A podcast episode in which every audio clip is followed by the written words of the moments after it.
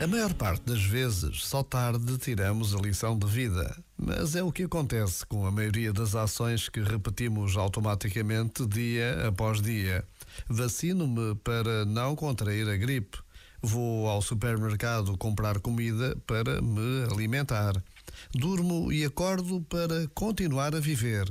E assim por diante. É um mar de outros tantos gestos que se justificam pelo que lhes segue. E para que toda esta trabalheira de viver se um dia irremediavelmente acaba? Onde está e qual é a justificação final? Já agora, vale a pena pensar nisto.